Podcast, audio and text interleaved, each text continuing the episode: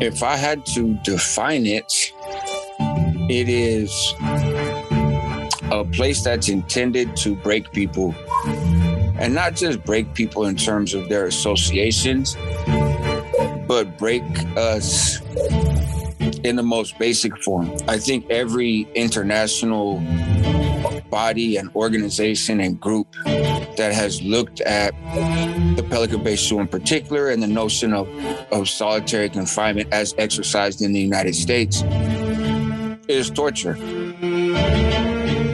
I mean, I just I don't know that you could possibly articulate fully like the, the feelings and emotions of being in solitary confinement. You're in a completely artificial construct designed to break you. And make no mistake, that is what Pelican Bay is. Like my spirit was put in a locker, and when I came home, I had to figure it out how to connect back to my family. I used to say the system is broken, but it's not. The system is designed and doing just what they wanted it to do.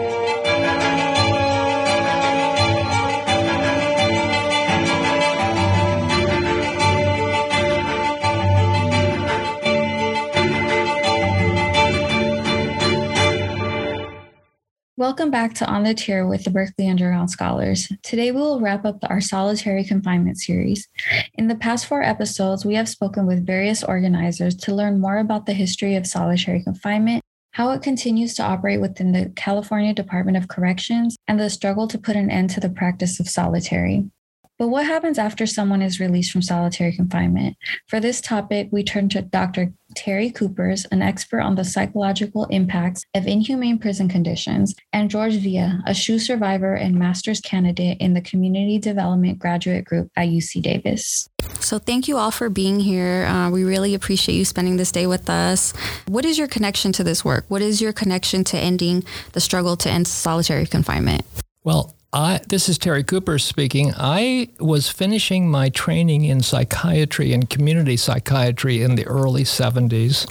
I was the doctor for the Black Panthers clinic, free clinic, the Bunchy Carter Clinic in South Central, Central Los Angeles. The police, along with COINTELPRO, the Red Squad, and probably some military with tanks and bazookas, attacked the Panther office and shot up the office, but they couldn't kill the Panthers because there were thousands of people. This was four o'clock in the morning. We had thousands of people in the street. They took them off to jail. I was their doctor. They went to the free clinic for medical care. In California, there was a law that if you go to jail, you can be seen by your doctor in the jail who can collaborate with the jail medical staff. So I went to the jail and I said, I'm here. I'm, I want to see my patients. And we had a big fight. We had lawyers argue it, but I went in. They were in terrible shape.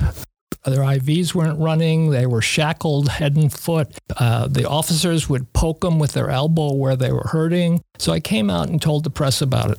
Two years later, the ACLU sues Los Angeles over horrible conditions at the jail and people with mental illness not getting treatment. They asked me to be their expert witness. So I was an expert in the Rutherford versus Pitchess case. From then, in the early 70s until I would say the mid 80s, it was crowding. The prisons were at three times their capacity. Crowding is correlated with increased violence, increased psychiatric decompensation, and increased suicide. So I would go and look at prisons and I would talk about all of those negative effects of the way they were crowding. They were also cutting out rehabilitation. In the 80s, prisons were out of control in the United States. There was violence. They called them riots. A lot of them were struggles for liberation, basically. The people in the prison were not given a chance to say what they wanted or were not given their rights. So there were some altercations. Often officers started it and started shooting at, the, at people in the prison. I and a number of people like me said, you know, the problem is the crowding. Crowding's correlated with violence. You got to uncrowd the prisons and you got to put the rehab programs back. And they weren't doing that. They were cutting rehab because they didn't want to coddle criminals. All of us, all of the smart, including the radical criminology school at UC Berkeley, said cut the population, reinstate rehabilitation, and build programs in the community. They said, We're not going to do this. We are going to find the worst of the worst, the troublemakers in the prison, stick them in solitary confinement. And that began the SHUs, the Supermax prisons, and that kind of thing. I then became a different kind of expert. I had been an expert on crowding and social environmental studies, and now I became an expert on solitary confinement and the awful damage it did. Thank you very much for that, Doctor. Um, and thank you for all the work you have done. In terms of myself, as I mentioned earlier, I am a product of the SHU incarceration uh, solitary confinement system. I spent uh, over 13 months um, for absolutely doing nothing, not hurting a fly when there was no physical violence. It was a two point system that I have. One was a photograph with my father and my cousin, my blood cousin, who had spent time in Pelican Bay maybe 10 years prior to that. The other one was a, a 1030, a confidential informant of someone who no longer wanted to be in general population. He decided to um, debrief, talk to the corrections, and said that I had a weapon. A weapon was never found. My room was searched. To be honest, the staff there didn't validate me for that. They waited about maybe a year later when I dropped points to Coalinga State Prison, level three, and that's where they decided to uh, use um, those two points to associate me to a prison gang member. And it was my first time being in prison. I was incarcerated for a bar fight, um, hands and feet, uh, you know, saw with a deadly weapon, street terrorism. And but because I had a youth incarceration, the California Youth Authority, those points when I was a young person is what gave me the you know level four maximum security, which is where they validated me. I was in Corcoran uh, uh, Substance Abuse Treatment Facility (SATF), which I got zero treatment and substance abuse counseling. Wish I had a doctor at the time hmm. to support us. Wow, so you're saying those points rolled over from from being a youth as a young person into adult? Absolutely, yes. Wow. So because the CDC has the R now for rehabilitation, that's a partnership they have with the Department or Division of Juvenile Justice, which I spent over maybe a six years in and out of that system, um, which has, which is why I'm also here because um, not only did I go back and work inside there to to do uh, healing and trauma informed work for the organization Milpa that I work for, based out of Salinas, California, where we you know we can't forget about our young men in there.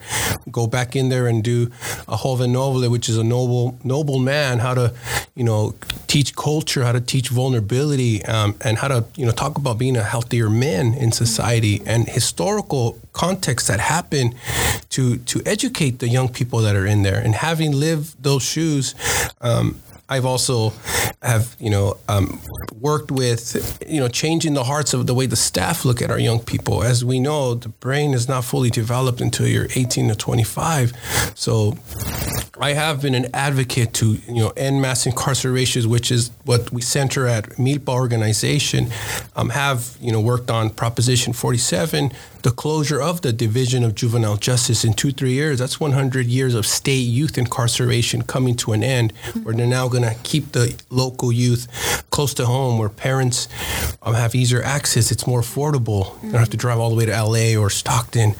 Um, so uh, this is why I'm here to, you know, to tell my story of how inhumane and punitive was and how it created a process of misery not only for me my family and also my community and and you know 95% of people are returning back those are our neighbors and like Frankie Guzman says our, our our friend the attorney lawyer you know why invest in a plane that keeps crashing every time and you keep adding money it's similar yes. to what you were saying Dr. Kupers it's like investing in community not in in, in you know overlapping systems of oppression Absolutely.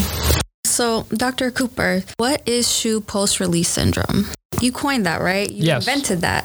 Yes, it was during the Ashker case. Let me just say about George, I'm going to embarrass him, that my hat is off to people who went through solitary confinement and came out whole. I know a lot of people. I'm not so worried about the people who come out and, like PTSD um, uh, veterans, they go off and do something violent. Those people are very rare. Most people who come out of the SHU, and this will be part of the SHU post release syndrome, are recluses. They, they retreat into their house. They don't do much. They don't want to see people. So people who come out like George and then become you know, first of all, educated, and second of all, public intellectual. That is so important and so courageous. So my hat's off to you. Thank you. The Ashker case was about what George was talking about. In California, and it's different in other states, the main reason for a long term in SHU is gang validation. And until the Ashker case, just being accused of being in a gang would get you in the SHU. Then you get in the SHU and you say, I'm not in a gang.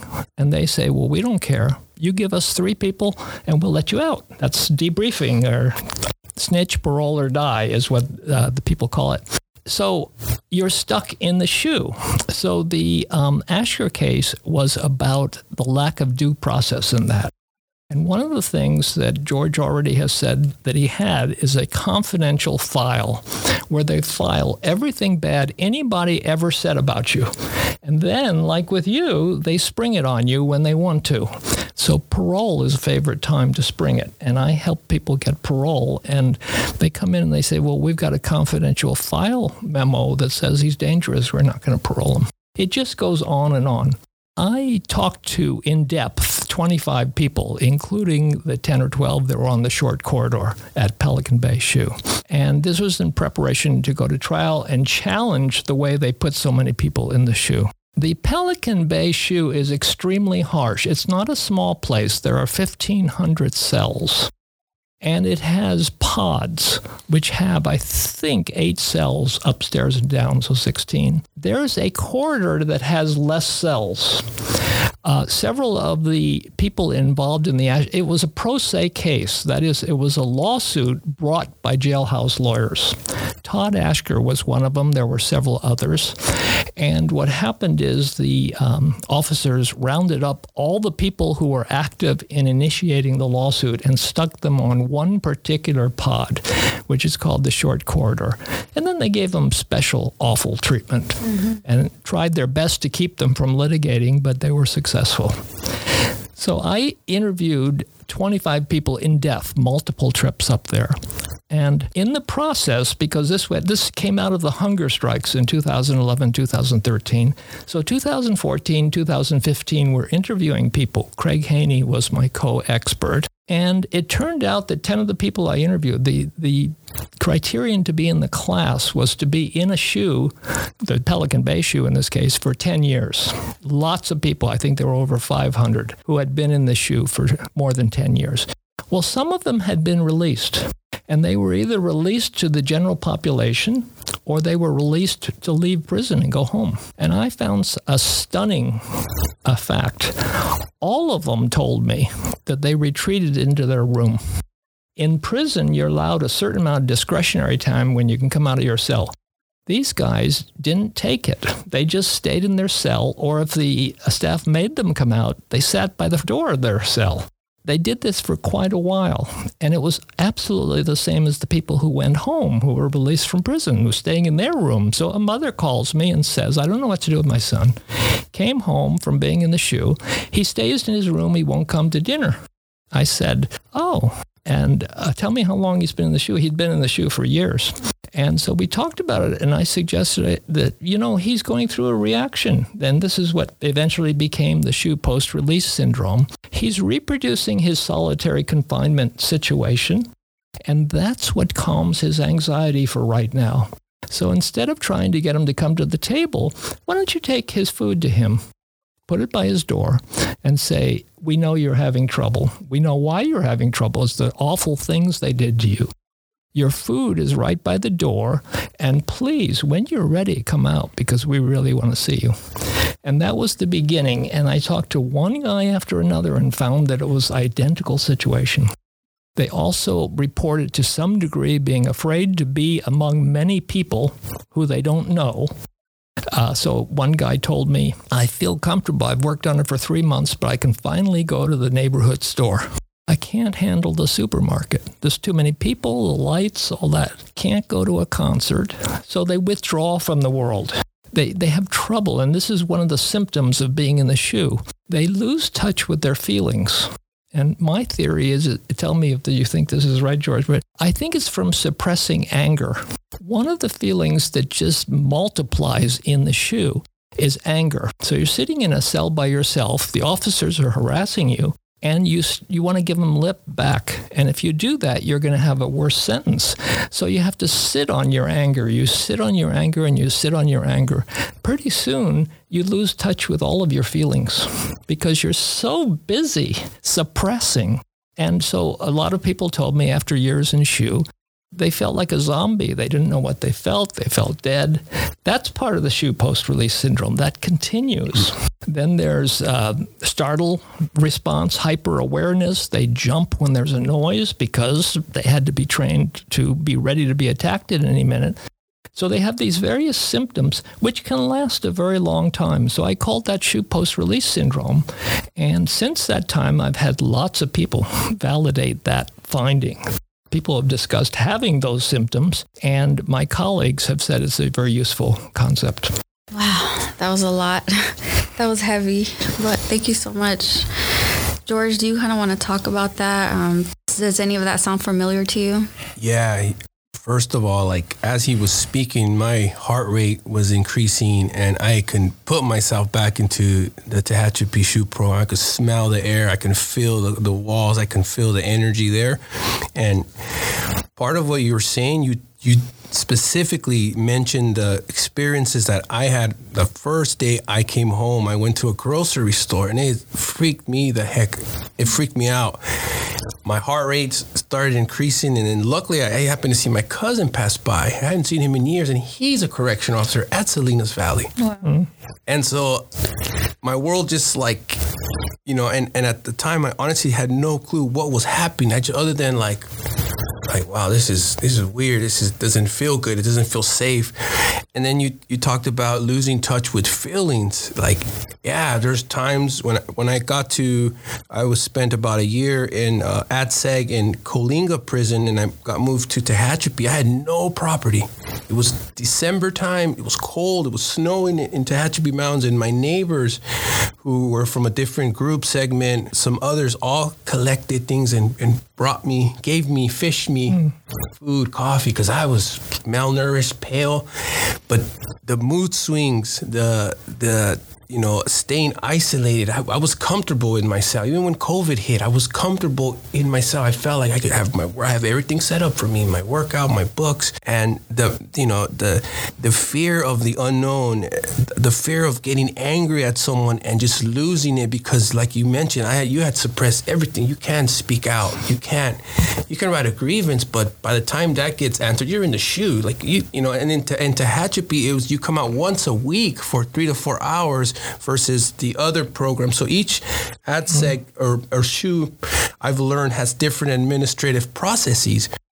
Heck yeah, I, I felt like my spirit was put in a locker, and when I came home, I had to figure it out how to connect back to my family. That was one. That took me a while to to to and I still have problems connecting back to my family, but because I wasn't around people, phone calls, sunlight, like not even a hug, it it did something to my body where I am I am not the same person I, I was. Before that I was on a on a forehead, I was attacked by over 60 plus people, men, other men, and it was only four of my friends that were there. Mm. Um, and I just had to su- suppress it, suck it up. It happened, I knew it, you know, it's I don't take it personal. It's just part of things that happen in incarceration. You think it's normal, but I've learned that like what you've experienced in incarceration, you know, even as a youth, you're you're gonna feel those those uh, biological, physiological, physical impacts, fragmentations. I feel like the SHU has created a process of misery, and the good thing is that like we we can heal from that.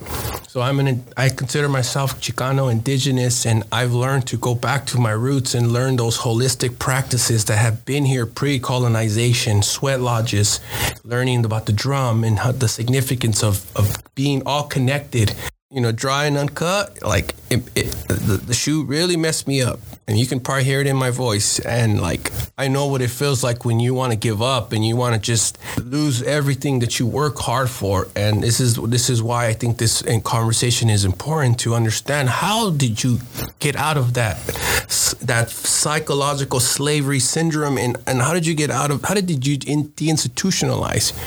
Like, how did you even? St- like stop eating fast. Some of us, that's we still can eat fast, mm. and so, um, I, yeah, I just want to like completely agree with you with what you're telling me about the symptoms. I've experienced every single one of those symptoms, and also I read some of your research that you've published.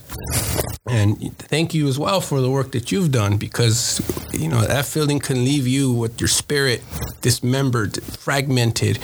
You know, we need folks like yourself and family engagement and, and stories that are not told to be able to stop these inhumane practices. The Department of Corrections, last I heard, is Department of Corrections and Rehabilitation. Mm-hmm. What is the success rate of the SHU? There's none. That's why they closed it down. It was a slow, torturous process, and I got to see that in there. I only did 13 months. Mm-hmm. Not a long time compared to all the other, you know, men and women that that spent in the SHU. This is a, a, a, sophisticated way to silence people. It's torture, what, what was done to you. But notice that on average, people who go through that withdraw.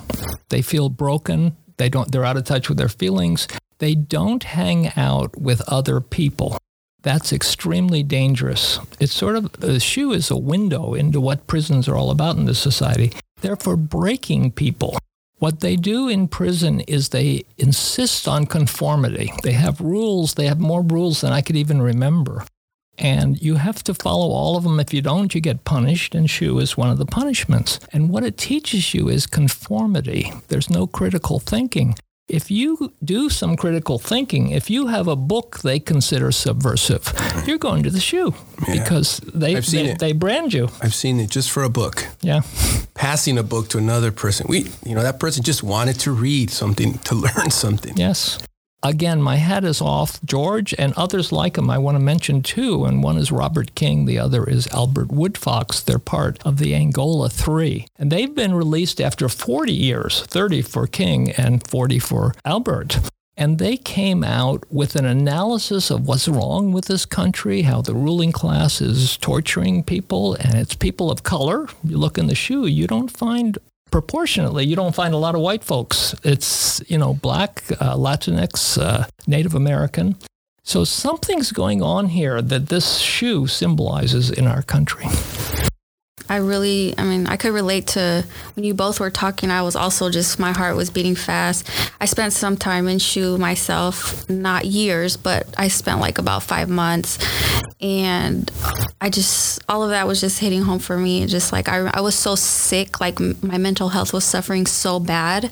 Um, I had gotten so skinny. I had lost so much weight that, you know, um, I think I was going to an appointment or something that people that remembered me from the yard looked at me and they're like, hey, are you okay? Mm-hmm. Hey, like they didn't recognize me because I was like a skeleton. But like my neighbors were like passing me food and really just like, and then also like my mom having to come visit me mm-hmm. and see me in that way shackled up. It was just, it was just traumatizing for me, my family, for everybody. Um, so yeah, thank you both for for sharing that. So while we're talking about mental health, why is it hard to access mental health in prison?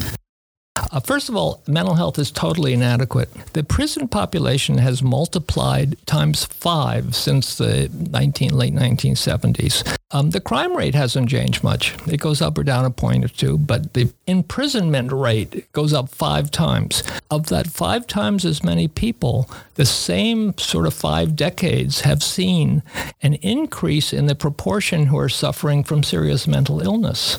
I won't get into all the reasons for that deinstitutionalization, the war on drugs, etc we as a society have first of all decided we don't pay for social welfare um, safety net programs, including public mental health, housing, job training, and people who suffer because of our refusal to take care of their needs go to prison. So we have that people with mental illness is a big, big group of that. The mental health care in prison is not adequate to the task. If the clinicians care, and some do and some don't, then they will try very hard to prevent suicide.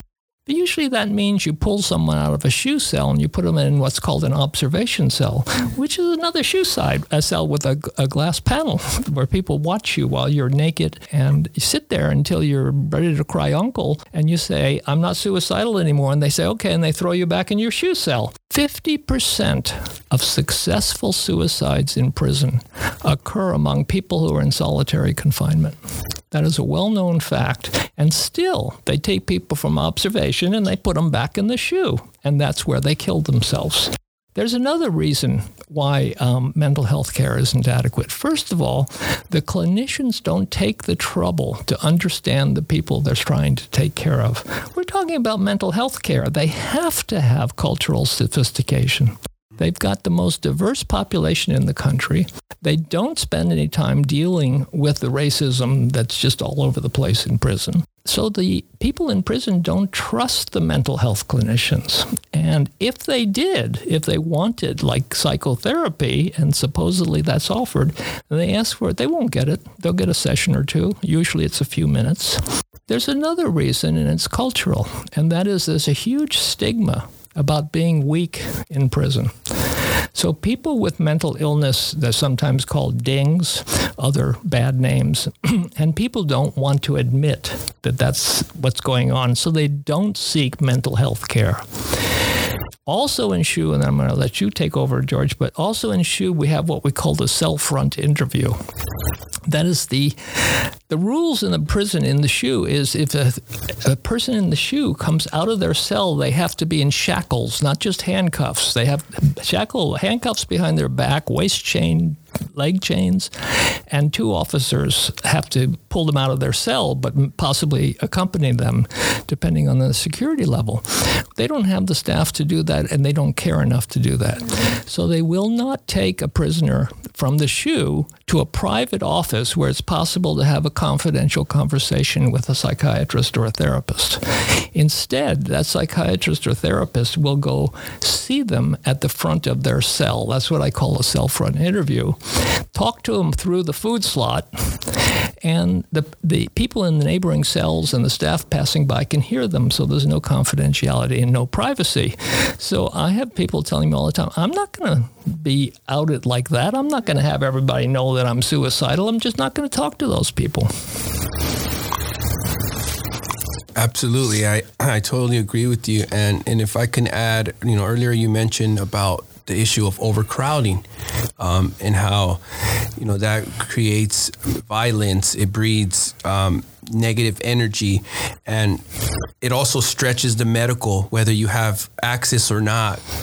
But as you were mentioned, like you know, there's more there's more interest in punishment. There's more interest in silencing the the person that's incarcerated versus going and receiving treatment and rehabilitation. Um, it's like I I myself. Um, you know, I have a history of migraines ever since I was a child. And when I would get a headache in there, you know, Corcoran gets about 100 plus in the summer. I would get constant headaches. And you put in a six slip, you're going to wait at least two, three days. By then, you're you know, and the only you know aspirin I got was was either I got it on canteen or, or I asked around the population. That's one thing that um, really, and and that's not only you know mental health. That's education. I waited like six months. I was already a graduate, but I still waited six months because I wanted to do something. I want to stay idle in my room all day, like most of us are. The lack of discernment that people have for folks that are incarcerated.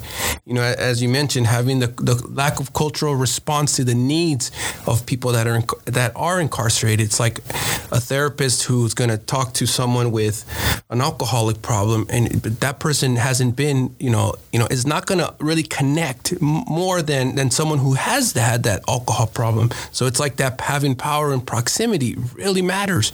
But when you have that disconnection of culture, of of diversity, um, like you know, there were some staff that were really, really like respectful and that, you know, but I never got to see the, the counselor. I never received not one training or treatment while I was in there. I spent most times slammed down because of a missing spoon or something on the other side of the yard. A staff got assaulted.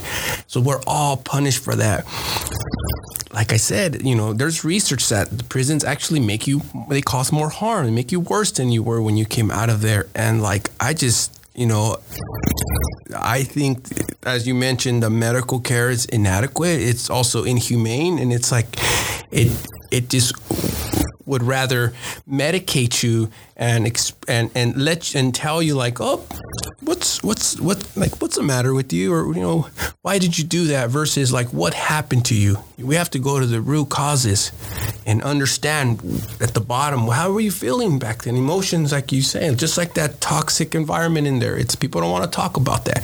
People don't want to say, oh yeah, I'm weak in my mind. We want to exercise to to create consciousness of of how we can stay sane. We want to read books to how we can become healthy and not lose it in there and become violent because we know that's it's bound to happen at the drop of a dime.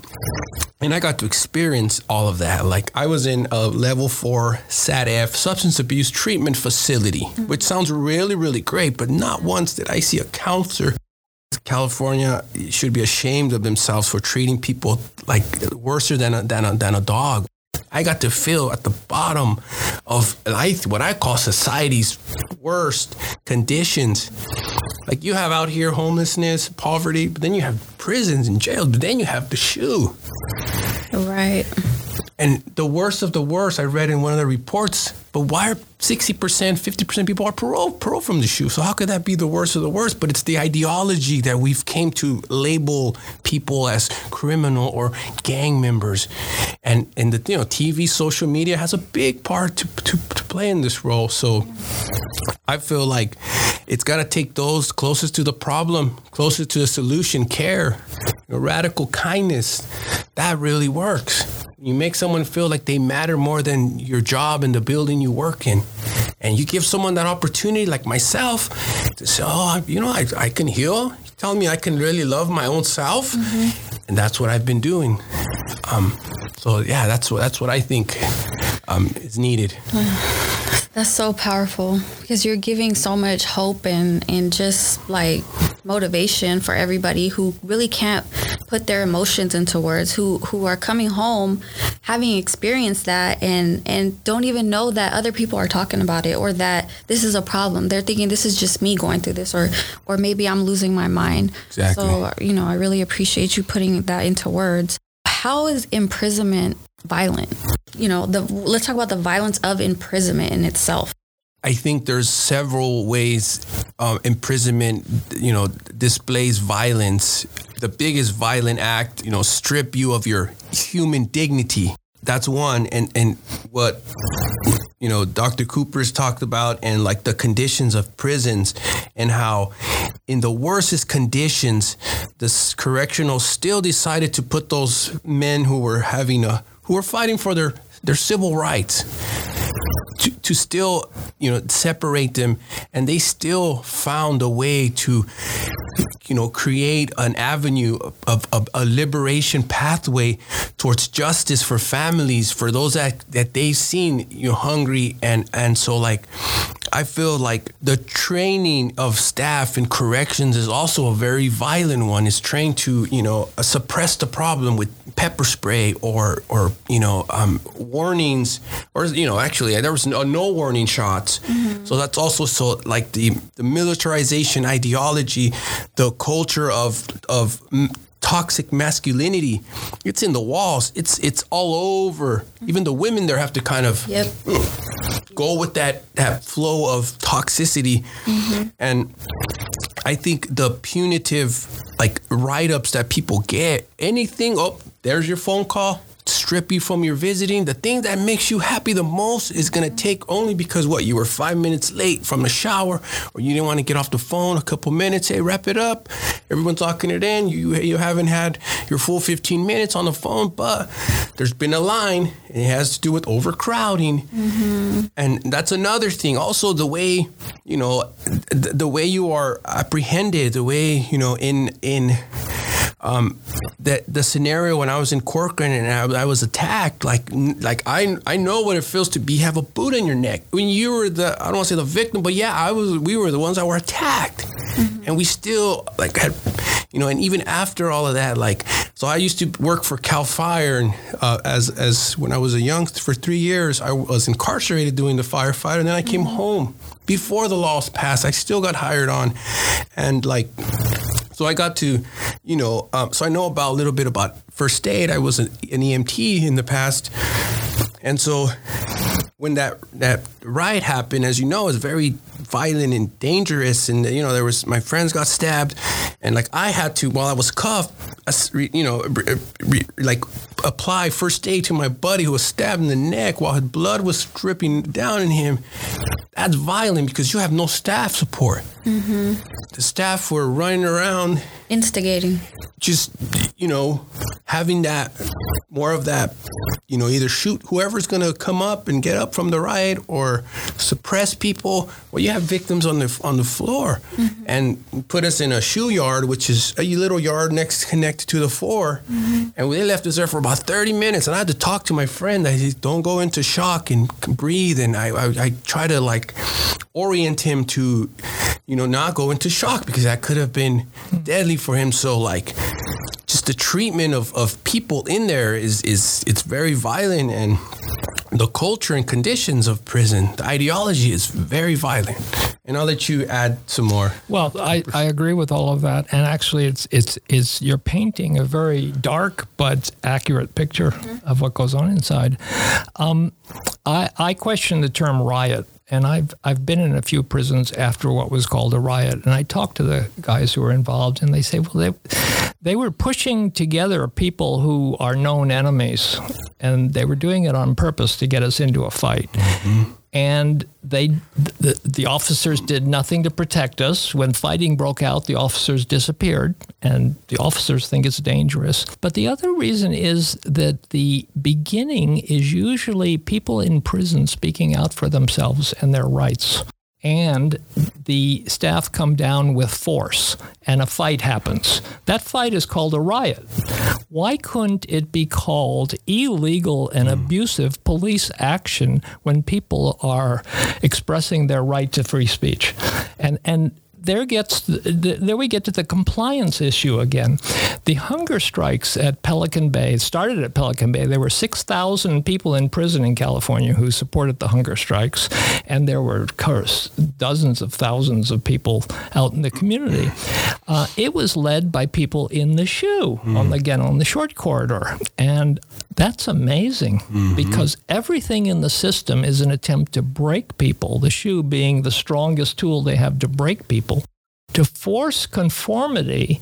But really, what they force is deadness. People get out of prison and they don't feel like doing anything. They don't feel that they can be with people. Well, that's what the system wants. So when I go into a SHU unit, first of all, let me say something about the worst of the worst. Most people go to prison when they're in their teens or early 20s. Most go for minor robberies, you know, charges. Sometimes there's violence, mostly not. Then they get caught up in the system. Hmm. They get beat up. They get put in a SHU. They get broken and they join a dark scene that, that that does exist in the prisons, and it's terrible. But they're not the worst of the worst. So I go into these SHUs and I talk to people. First of all, they're very bright. It is amazing the level of education in the SHU. 40% of people in prison are not literate at a four, fourth grade level. That's research. Well, that's not true in the SHU. What I find is basically political prisoners. These are extremely sharp people who understand what's going on. They can analyze what's happening in society. They want to read Malcolm X, Frantz Fanon, etc., but they're not allowed to. And that's who started the hunger strike. A bunch of those guys up at Pelican Bay said, "Well, we've had enough. We've exhausted. We've we've grieved everything. We've appealed. They don't give us the time of day. They don't respect us. We're calling a hunger strike." Extremely brave act. Also, it's breaking what the prisons are set up to do. The prisons are set up to make people feel um, sort of disappeared and isolated. So here are these extremely articulate, brilliant people in prison who are originating a hunger strike that just took off, and then a lawsuit that we won. Thank you. So, George, you seem to be doing really well, seem to be successful, doing a lot of healing work. Do you contribute your growth, your personal growth, to being in prison or in spite of it? I would say uh, I do not give prison any credit for any type of rehabilitation or any type of treatment or care. It, it, in fact, did the opposite. Um, as I mentioned, the first thing that really freaked me out was like when I'm in reception, I'm thinking, well, I'm here for a bar fight. I did get a strike, a deadly weapon, street terrorism, a couple felonies over a bar fight. Mm-hmm. And when I seen the captain, he was like, you know, you're you're gonna you got 54 points, which qualifies you for a level four 180 sign. And my heart rate dropped. I was like, "Are you serious?" And there got to be a mistake. He said, "No, no, no. Ever since you were a young person, you had all these, um, these, you know, fights. I fought a lot when I was a youth. Never for disrespecting staff, because I always had respect for people. But in a room full of trauma, that's gonna eventually happen. And so, um, what I what I give credit for was for um, people in my family who believed in me, people who made me feel like I mattered, people who you know um, the organization I work for, Milpa, was founded by Juan Gomez, who is my buddy and I, who were we were both in California Youth Authority, Preston. It's in Ione, California, which the, the government also closed down for inhumane. You know, and I have been in in solitary confinement as a youth, so. And you know, Tamarack is an old 1800 solitary confinement there, where you cannot even speak up to staff because majority are white and majority I've seen put hands on you. Take your your only thing you have in your room is your mattress and put it down, and mm-hmm. unless you could trade it for a recreation or or a shower. Mm-hmm. So you know, going back to your question, it's like with the organization Milpa that we work for, you know, it allowed for us to have a space to come and just to, con- to could start the conversation of what happened to you in prison and build up leadership, culture. You know, there's things about culture that you're not going to learn eh, from from prison. You know, there's no, your history will teach you what actually happened. Why are you know why are we going to school every day and you're learning six hours of everything except yourself? Mm-hmm. And so, you know, an elder, Jerry Tello, who works for the National Compadres Network, he's a, I want to say a psychologist by trade, but an elder indigenous man who, you know, I went to listen to him speak in Salinas, and he was talking about how, you know, we're all sacred and we're perfect just the way we are, and your body can actually heal from dangerous youth or whatever your life experience was. And that made me want to think more. That made me want to know more, ask more questions. And that's why I, I continue to do community based organizing advocacy. But we needed to work on ourselves first. We knew that monster in there, the sensory deprivation. We know about those, majority of those that within five years will, will, will, will either commit suicide, die, or have some form of homelessness, abuse problem. And so the direction that we have at Milpa is like like honoring our ancestors, like healing and transformation, going back to going to ceremony and understand like that there's medicine in people, in in the words you tell people, in in like sage and cedar. You know, those are all old old ancient like medicines that like you know the smoke takes up all of your energy and prayers. And different cultures around the world practice the same me- methods of, of holistic healing. Going to a sweat lodge. In fact i'm going to one on saturday to, that's a representation of going back into your mother's belly. The rib cage those are made out of willows. There's a fire that you burn. It's the male energy. That's where the sun comes up every day. And these processes have been here for thousands of years. And, you know, volcano rocks to a person in society is just a rock, but for us, it's a grandpa, it's a teacher, it has uh, magnesium and, and potassium and vitamins and nutrients that our bodies need. You combine those in four elements, you dig a hole on the ground, get some water, and that's our women's direction. That's our grandmas. Those are the feminine, the life giver energy. And you're in there taking care of yourself. Things that are missing inside of prisons you know and it does it's not cheap it's actually very it's free. It's, you, you can't even people don't charge for that like and so I, I feel we need to include the western medicines that are closest to the problem and closest to the solution mm-hmm.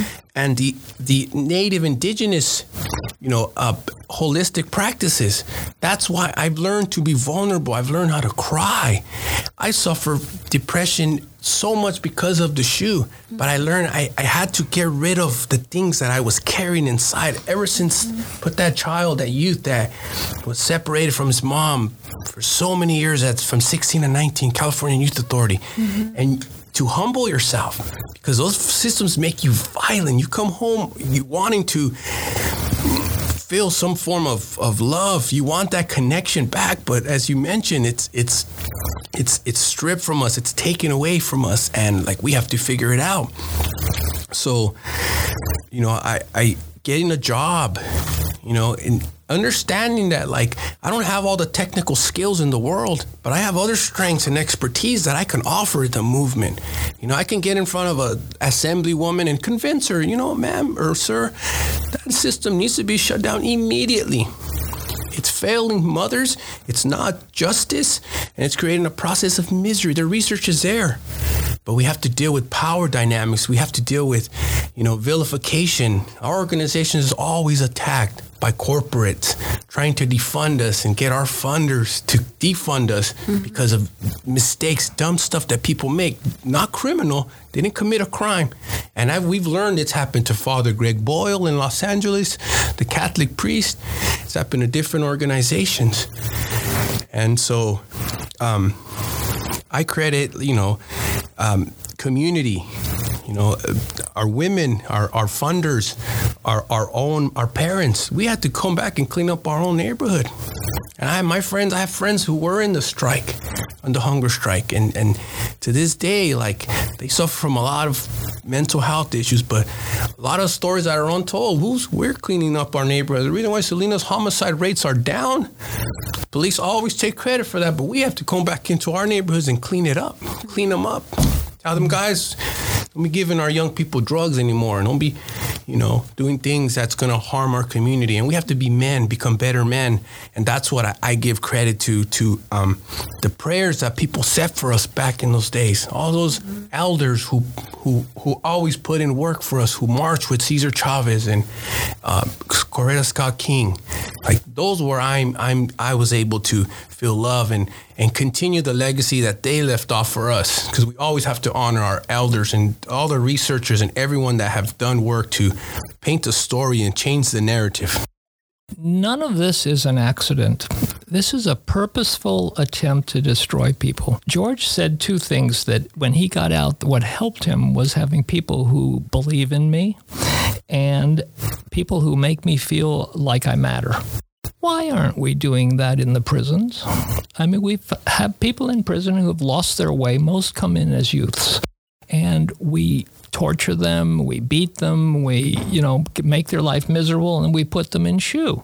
The whole prison system is becoming a SHU. Right now, as we speak, there's a hearing in the Ashker litigation and it's about how many hours people in general population get um, out of their cell. And we're down to two and four hours a day for people who used to be in the SHU. Now they're in general population, they only get two to four hours out of their cell. It's a purposeful attack on their humanity. And the officers are trained and reinforced to treat them like non humans. So you can get attacked as an officer for being too familiar with the prisoners mm-hmm. if you treat them with mm-hmm. respect. And it's like we've created a machine. It's not an accidental occurrence. This was a plan, and it's about oppression in our society at large. Thank you both so much. Thank you, Dr. Kupers, for all your work that you've put in and invested in us and, and getting our stories out there.